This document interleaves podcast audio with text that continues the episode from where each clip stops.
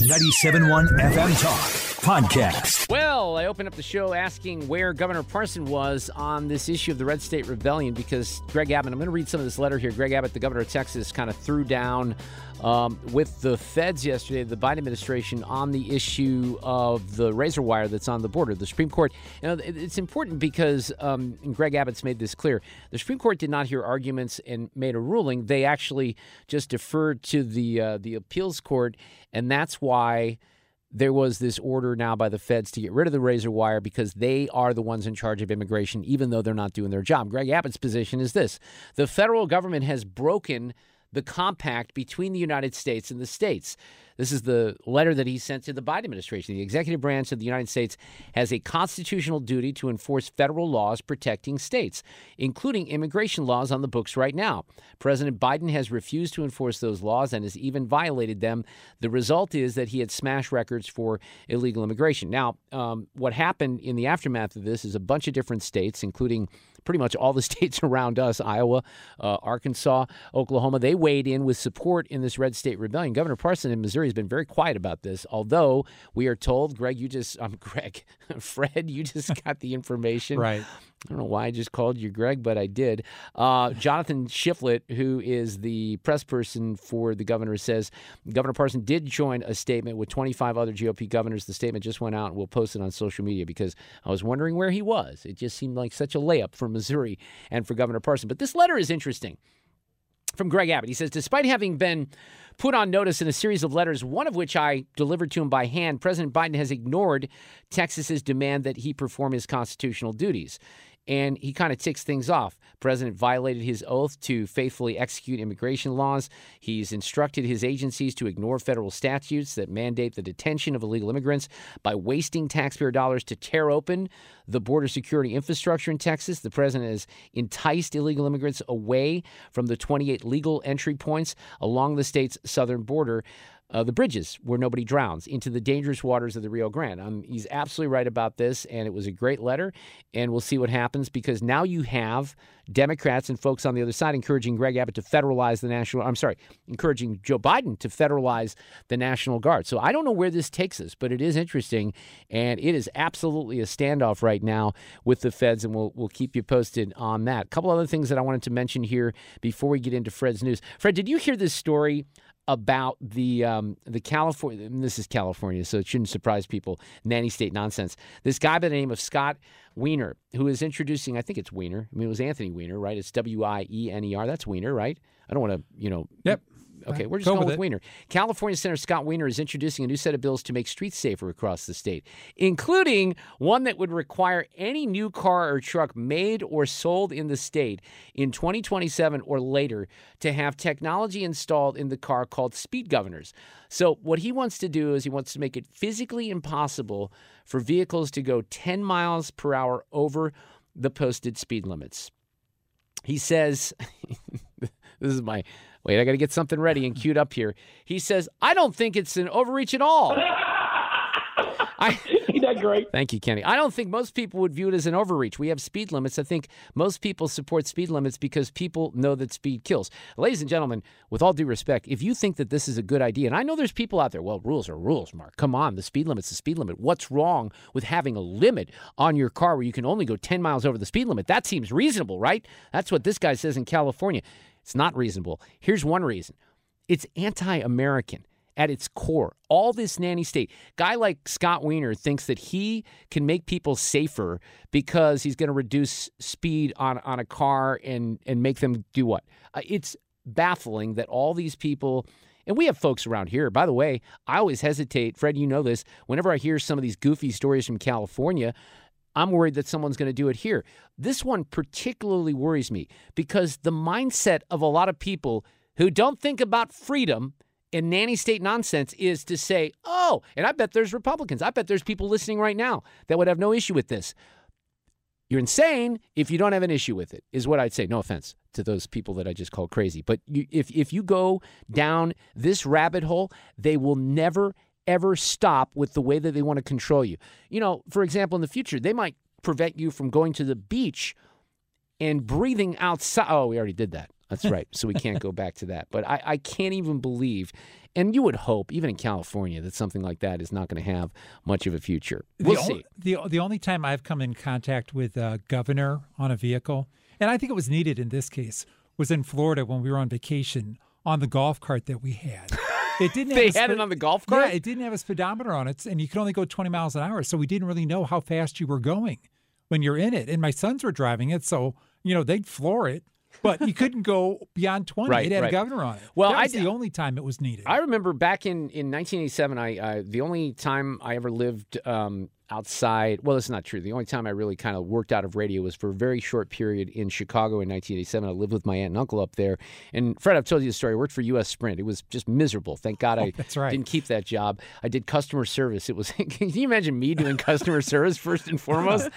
Uh, but I, I bring it up because I moved up there. I had my my friend Don, who I just saw recently. He drove the U-Haul up there, and I think the U-Haul, like trucks like that, sometimes they have governors where if you rent a car, now that makes sense. I Right. get it, especially with a vehicle like that that people are driving that they're not used to driving. And I think that truckers and trucking companies have things that they use.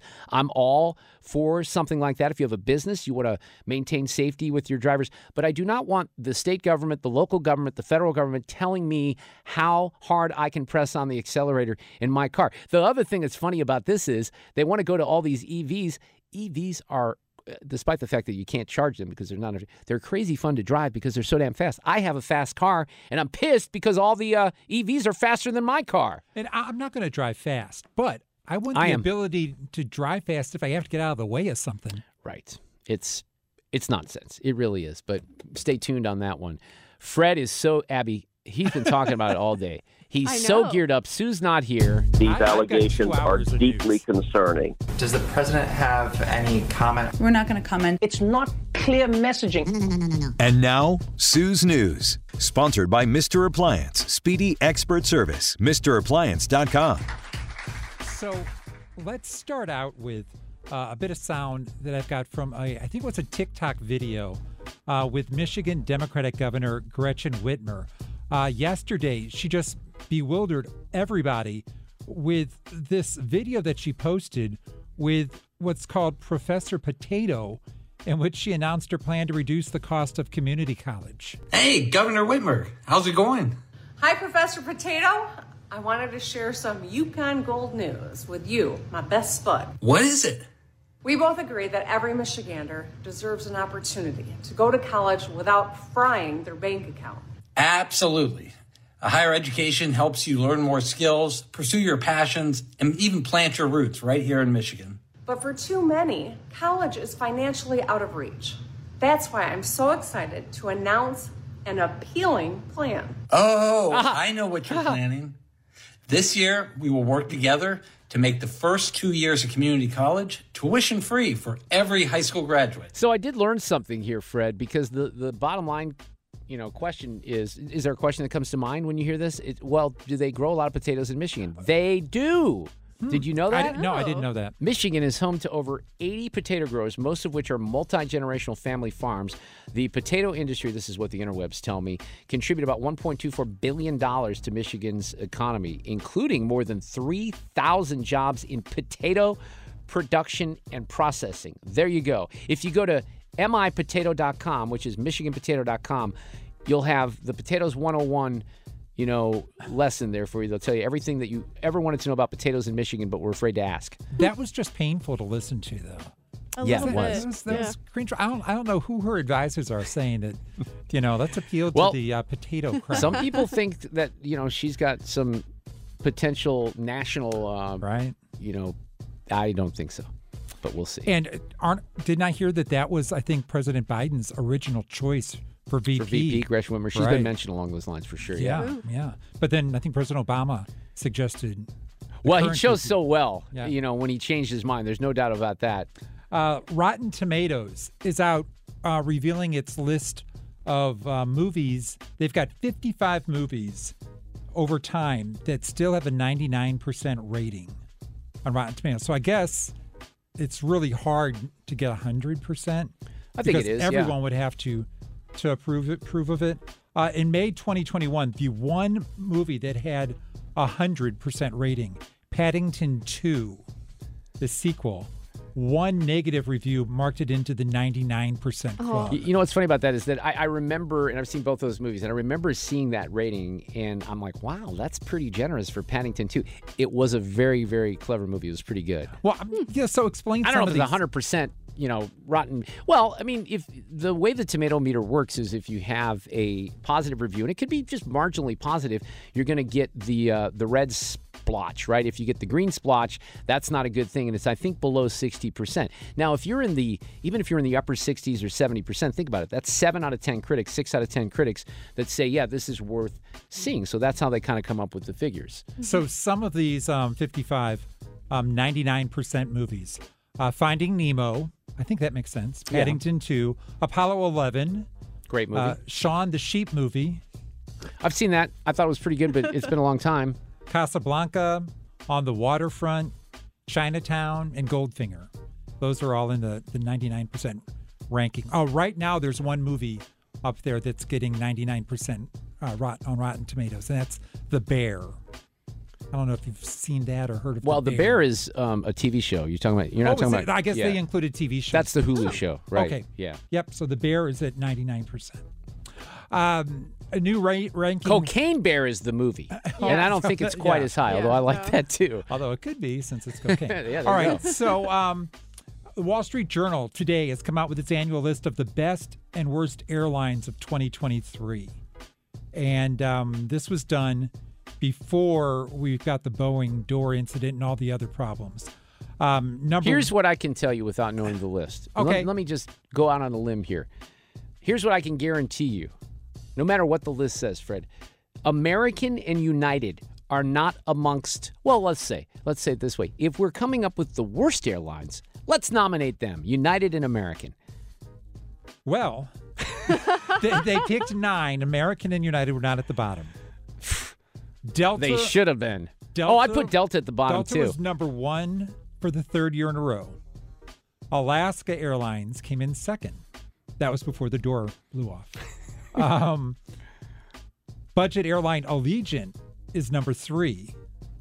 I flew Allegiant to uh, Las Vegas last time I went out there. It was good. It was good. Southwest was number four. American is number five. United is number six. Spirit is number seven.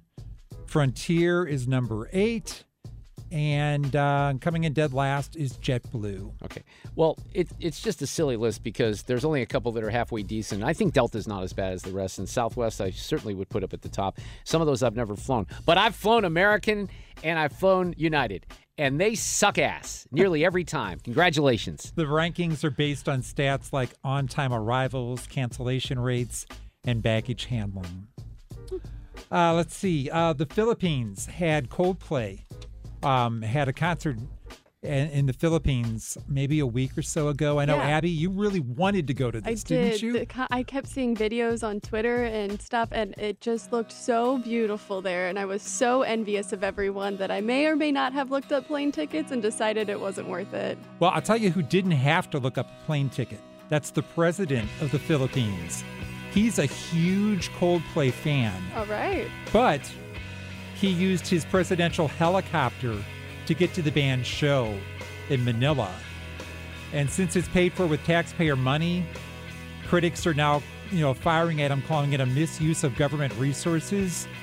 But the president's office defended the decision, saying they were just trying to get around all the bad traffic. Uh, thousands of people were stuck in a jam near the venue. Yeah. And officials say that posed a security threat to the president, so he had to be helicoptered in to the concert. Even Coldplay's frontman, Chris Martin, even commented on the traffic during the show, and he thanked fans for braving it to see them. Yeah, he likes to do spontaneous songs on their like second sa- stage, their side stage, and he sung about the traffic. It was pretty funny. I don't get that, really? Yeah. yeah. They have a second stage? Well, no, it's Yeah. like if you're in an arena show, a lot of artists do this. You have the regular stage that's in the front, and then at the back of the stage where the soundboard is, around there, you'll have a stage that a band will go out. Coldplay's done this. Um, I, I've seen this with a bunch of different. Jonas Brothers did this too. Yeah, they did. Where then they they come off the stage for like three songs, four songs that they'll do acoustic or whatever. It's it's a nice touch for people who don't have the best seats and they're not close to the stage because then they get a up close personal view at the back of the arena. Uh, Costco is selling a two foot tall chocolate Easter bunny. Oh my. Um, it's not clear if all Costco's have them, but um, people that are buying it are kind of upset because it costs $64 and it's hollow. Oh. It's not solid chocolate. Yeah, It's forget it. hollow. I was going to say I'm in, but not on the hollow one. I forget know, it. I know. So, Sue's News brought to you today by Mr. Appliance, speedy expert service, MrAppliance.com.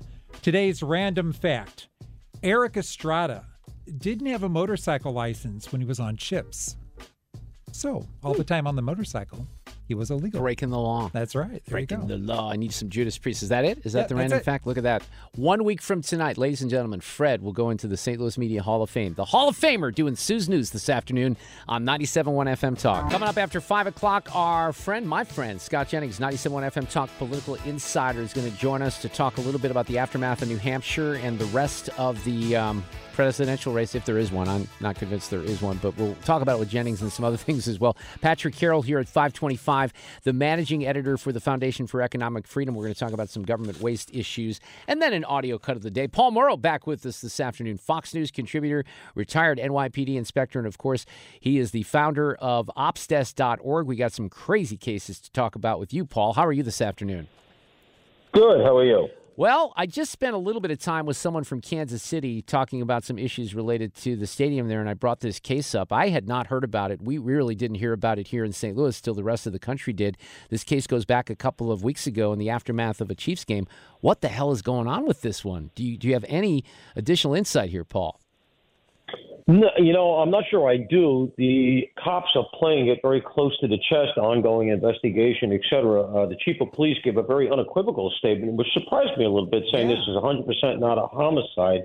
Um, that's interesting. That suggests to me that they have something more of a fact pattern than has been revealed to the rest of us, because generally the police will leave open that kind of a door in case they develop something later, and it doesn't have to necessarily be the uh, tenant who is the person who is apparently hosting this party.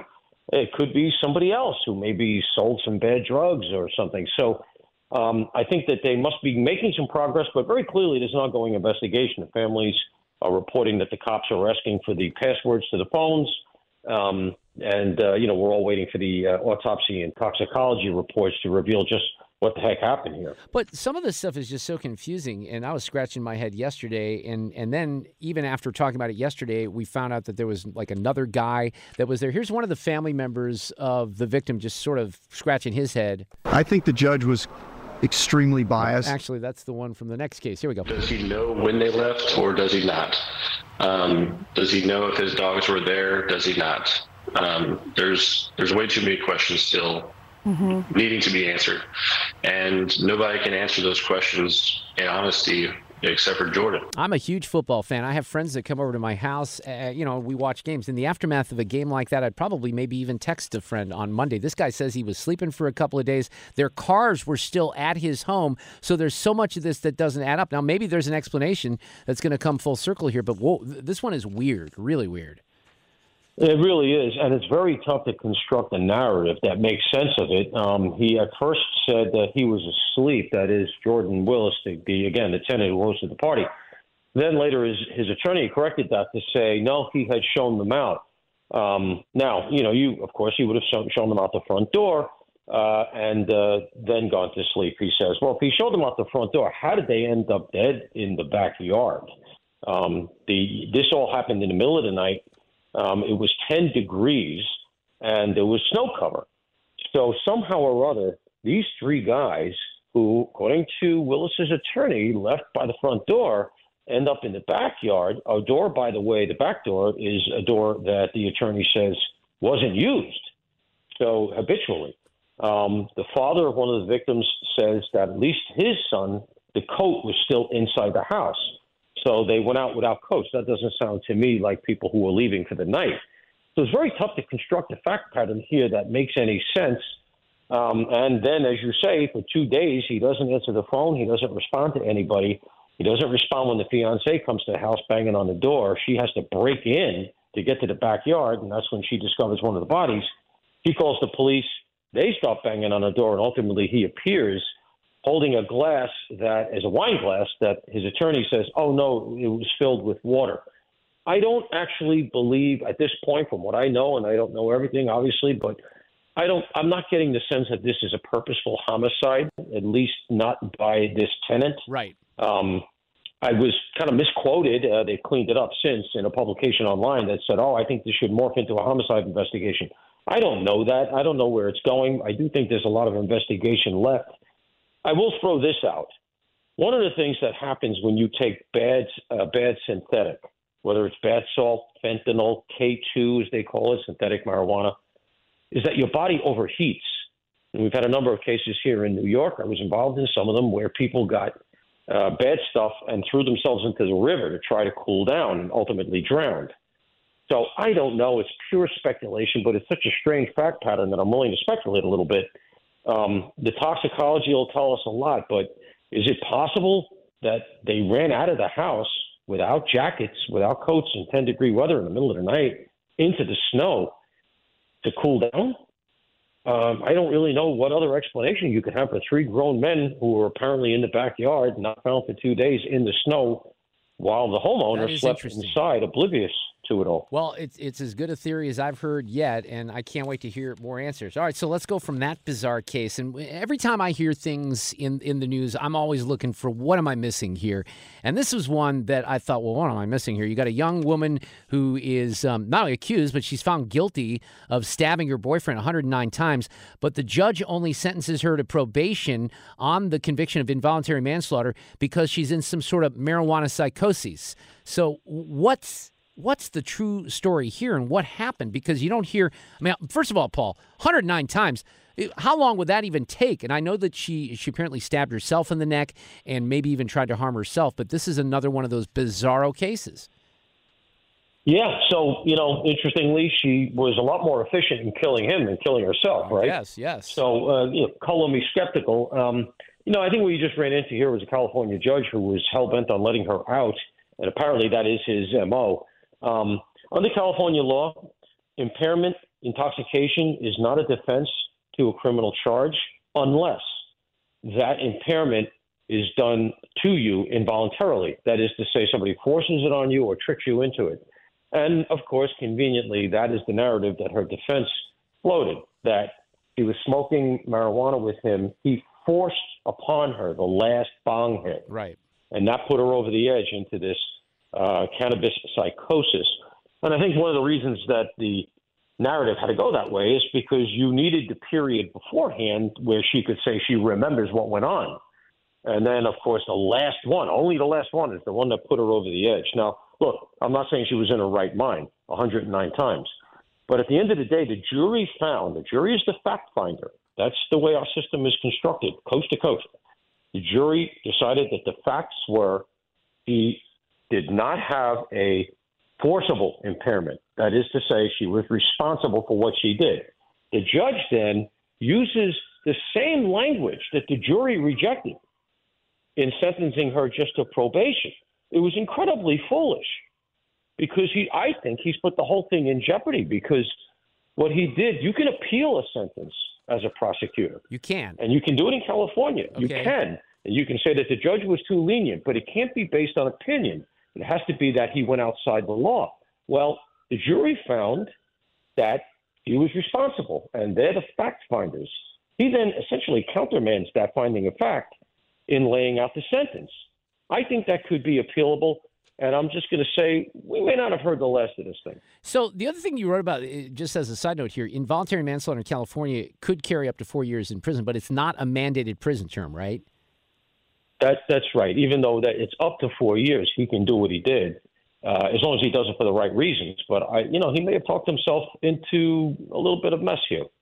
Did did she testify? Do you know? Did she take the stand? She did. Yeah, she okay. she did. Yeah, yeah. Um, and wow. they painted her as the uh, very. They painted her as the victim, and the dead boyfriend as a bully, and you know they turned him into the perp. Look, that's our system. It's an adversarial system. I get it. Um, it must have been brutal on the family because the guy is dead and they painted him as the aggressor. You know, it, it, it was all but, well, yeah, he deserved it. Yeah, this is the, and I almost played this accidentally. This is the father of the man who was killed. I think the judge was extremely biased. He has set a precedent in California where it appears to be okay to smoke marijuana and commit a violent crime, and you're only going to get probation. She's not going to learn from this experience. This is not going to make her think. She just got away with murder. Paul, he makes an interesting point about the precedent there because it, it's just so weird. And I know all these cases are different, but this one certainly did not make a whole lot of sense. I'll be curious to see if they appeal it. What are you on top? Uh, I know you're on top of usually all these things, but I have not been dialed in or as dialed into the E. Jean Carroll case. Are you following that close? I guess President Trump took the stand in that, right? In which? Oh yeah, that case. Yeah, he took the stand very, very briefly, a few minutes. Um, look, him and that judge are not exactly sending each other holiday cards. And, uh, you know, he was uh, saying, I don't know this woman. The judge was saying, you're out of order, et cetera. It seems to devolve into a sniping match every time they're in the same room together. Um, you know, I don't think I'm telling anybody anything new by saying that uh, I find this case questionable. A lot of people do. So long after the fact, he's trying to get in some evidence from an interview she gave to Anderson Cooper, where she, even she made light of the whole thing. Um, it's a big, messy case that realistically would not have seen the light of day in any place else other than New York because the statute ran so long ago. But New York City passed an ordinance, New York State, I should say, passed an ordinance as a result of the Harvey Weinstein situation that you can reach back on these cases a lot longer than you could have in the past. And oh. that's how the whole thing comes to light. So it really looks very targeted. Yeah, I didn't know that. That's interesting. So there was a there's a window to go back further because of the whole thing that in the aftermath of Harvey. That, I guess that makes sense, right? Because there was a lot of Me Too stuff that came out. Paul, always great to have you on. I appreciate you. Worked up about anything else you want to squeeze in here? Uh, I would just uh, do a little plug for my uh, my website if I could, yeah, and my absolutely. blog, opsdesk.org is the website, and uh, you know you can sign up there for the newsletter. It's free, and uh, you know send out two or three things a week, and uh, it's growing a lot. And you know doing everything I can to keep up with it, but of course we appreciate all the support. It is outstanding. I check it out on a regular basis. Paul, great to have you on opsdesk.org. If you want to check it out, we'll have you back soon. Thank you, Mark. All right, take care. 440 97.1 FM Talk. I'll take a break here. Coming up, I mentioned Scott Jennings is going to be with us after the top of the hour. We're going to talk a little bit about the New Hampshire primary results and just what all this means moving forward, and also the uh, Red State Rebellion. Let me give you just a little update on that. We started the show this afternoon mentioning that there were, you know, a couple of dozen red state governors from uh, all over the country, not only in the Midwest, Montana, North Dakota, South Dakota, Wyoming, Idaho, Utah, Nebraska, Oklahoma, Texas, Arkansas, Louisiana. Alabama, Georgia, Florida, West Virginia, Virginia, all through support through statements and on social media behind Greg Abbott, the governor of Texas, as he makes an effort to keep his state from being invaded and basically calling out the Fed saying, look, you're not doing your job. So we're going to put this razor wire back up. We're going to call the National Guard in. Now you've had um, all these states' governors. My question as we began the show here this afternoon is where the hell was Governor Parsons? Well, uh, Governor Parsons, sometimes we add the S to that. We're not supposed to do that. Well, he has issued a statement. Let me see if it's up right now because um, we reached out this afternoon and we were wondering where the statement was. I do not see it as on his socials yet. Um, eh, no, it's there. Okay, here it is. While President Biden and the federal government failed to secure our southern border, the states must stand together. We support Governor Abbott and the state of Texas in their efforts to end the free flow of drugs and illegal immigrants into our country. Now, I'm glad that Governor Parson did that. I, I've heard from some people on social media saying they called the governor's office to ask that question throughout the course of the day we asked that question. We sent his spokesperson the question in particular in the two o'clock hour and said, Hey, w- what's going on here? Because to me, it didn't seem to make any sense whatsoever. It's a complete layup for Governor Mike Parson to weigh in on this. And uh, he did not in the aftermath of his State of the State speech, but he finally has this afternoon. It's unfortunate that we had to go there. It's unfortunate that there is a governor in Texas, Governor Abbott, who has politicized this issue of what's happening on the border. And it's not making people's lives safer. It's a very uninformed comment on our part. There's really only one person in America not doing their job, and that's the President of the United States, who's not enforcing immigration laws. I'm, I'm so confused by KJP, but I'm, I'm usually confused by KJP because I don't understand how he's politicizing it. Look, his state is literally being invaded. We see it on Fox every day. And I've said this before. I don't know how much this stuff is on CBS News or ABC or CNN, but it's certainly not manufactured. We have hundreds of thousands of people that are pouring across the border, and they don't seem to want to do anything about it. So Greg Abbott does want to do something about it. He's taking a stand. We have what is now being dubbed the Red State Rebellion. Missouri finally took a little while. Governor Parson signed on to that this afternoon. We're going to keep you posted.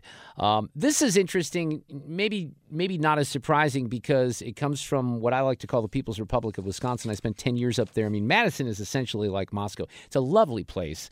Beautiful, beautiful uh, city. They throw a great Halloween party. I caught my largest smallmouth bass ever in Madison, Wisconsin, which was like a five pound smallmouth in a tournament. And that's a, for those of you who fish, that's a pretty darn good smallmouth bass. It's a pretty good size largemouth bass, but it was really good. And we won the tournament, by the way, back then. That was like 20 something years ago.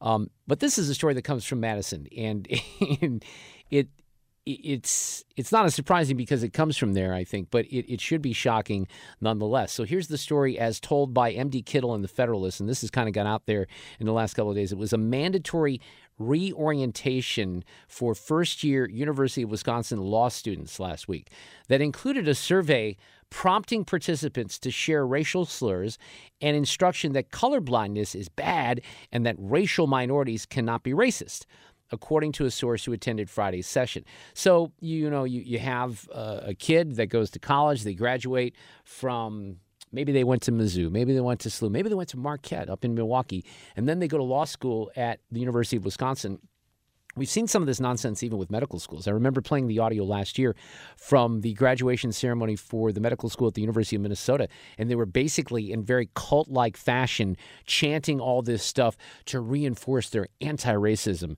and other stuff. So, this is, as it was described in the Federalist, like other um, things that are along these lines that are dubbed diversity, equity, and inclusion programming, the presentation preached the usual dogmas of Marxist steeped critical race, race theory and anti racism that have been all over this country right now. So, colorblindness, you see, negates the cultural values, norms, expectations, and life experiences of people of color, declared one of the pamphlets. This is, and some of this stuff has become, you know, pretty standard when it comes to the DEI stuff.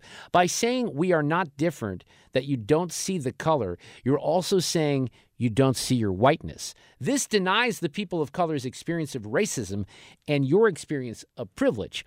So, again, I think a lot of us were taught that we're not supposed to see color, right?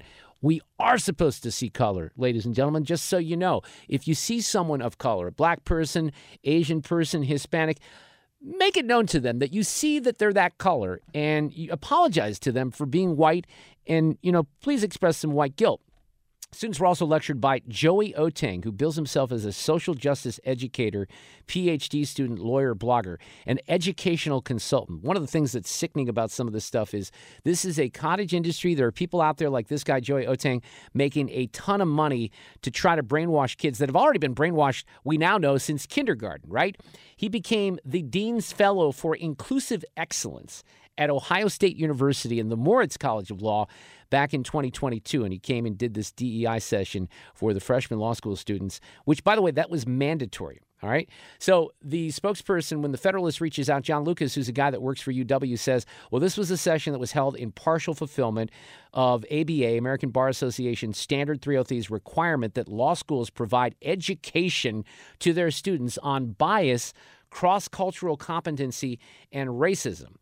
Um, there's a guy at University of Chicago. We should probably try to have him on, and his name is Brian Leiter, and and he's been really vocal on this stuff, and he's pointed out that the updated standards um, are from the ABA are ambiguous, costly, burdensome, ineffective, risky, and counterproductive, but apparently not at the University of Wisconsin Law School. So when the Federalists reached out about this, they didn't want to talk about it too much outside of just giving that statement. But what they're trying to do here is, and this is what the Dean for Student Affairs at the law school sent to students reorientation is intended to just do that, reorient you now that you have your first semester of law school behind you and a new semester ahead. Students were instructed to review an article about 28 common racist attitudes and behaviors. They had to complete a race timeline worksheet. This was a two hour plus session according to um, people who were there and the uh, the dean for student affairs, she even said this. The presentation was a follow up to the DEI session that the would be lawyers attended during law school's orientation at the beginning of the fall semester. The source who spoke to the Federalist anonymously said that the guy that came in and did the session, Otang, used a, is it Mentimeter? It's an interactive survey to gather real time feedback from participants about race, racism, societal biases. Under the prompt, I understand institutional and systemic racism. The survey asked respondents to answer on a scale that ranges from unsure to confidently. One section bizarrely asked students, this one's weird, I think, share words, phrases, stereotypes, slurs, words of bias associated with racial groups such as black folks. That's what it said in the documents. Middle Eastern communities, Latinx communities. Well, actually, it says Latin E O A X communities, Native, Indigenous communities, and white communities. So when students were asked to provide slurs and other words for black people, well, of course, the N word comes up quite a bit, right? As did the term cracker when they were asking for slurs to describe white people. okay, I, sometimes I laugh. If funny is funny, the story says one respondent described white people as boring as blank. I don't know about that. Uh, the source says there was a lot of chuckling from the facilitator and some in the crowd, especially during the section on the stereotypes on white people. And then when it came to stories about black people, Native Americans, Asians, and Middle Eastern people, it was very serious. So if you make fun of white people, it's fine. When it got to white people and the derogatory terms used for white people, Otang was basically saying it was okay to laugh at the white slurs because white people, you see, don't have any problems. That's what he basically told uh, people there. Um, there were other things in the survey that were weird. Uh, one participant said that they had to answer this question People find me attractive because of my race on a scale of strongly disagree to strongly agree. That doesn't make any sense. The survey asked respondents to answer whether they think people of color can be racist. But the literature made it clear there's only one answer there. I've learned this over the years, right? Let's first define racism with this formula. It said racism equals racial prejudice plus systemic institutional power. To say people of color can be racist denies the power imbalance inherent in racism. That's the 28 Common Racist Attitudes handout. It said that uh, certainly people of color can be and are prejudiced against white people. That was part of their societal conditioning. A person of color can act on prejudices to insult or hurt a white person. But there's a difference between being hurt and being oppressed. People of color, as a social group, do not have the societal institutional power to oppress white people as a group. An individual person of color abusing a white person, while clearly wrong, they say generously, no person should be insulted, hurt, etc. But that person is just acting out a personal racial prejudice, not racism. So if the black person or the Asian person does something, well, again, that's just something that they're doing on a personal basis. You're not doing that on a personal basis. You are speaking for your entire race. So as a white person, if you do something like that, eh, they're not going to just focus on you being a KKK member every person that is white. I'm a white supremacist. If you're listening right now and you're white, you're a white supremacist, just so you know. And then there was a worksheet that was handed out. The worksheet said, and they asked students to tell the truth, respond with the two prompts from the list, including a racist belief that I'm struggling with, a time that I said behaved in a racist way, and how deep racism goes in my life. Now, I could criticize the students at UW because I guarantee you a good portion of them, even though it was Madison, Wisconsin, thought it was ridiculous. But they want to get their degrees, right? They want to be their lawyers, so they don't speak up, except for the anonymous person that took it to the Federalist. Very revealing. Get more at 971talk.com.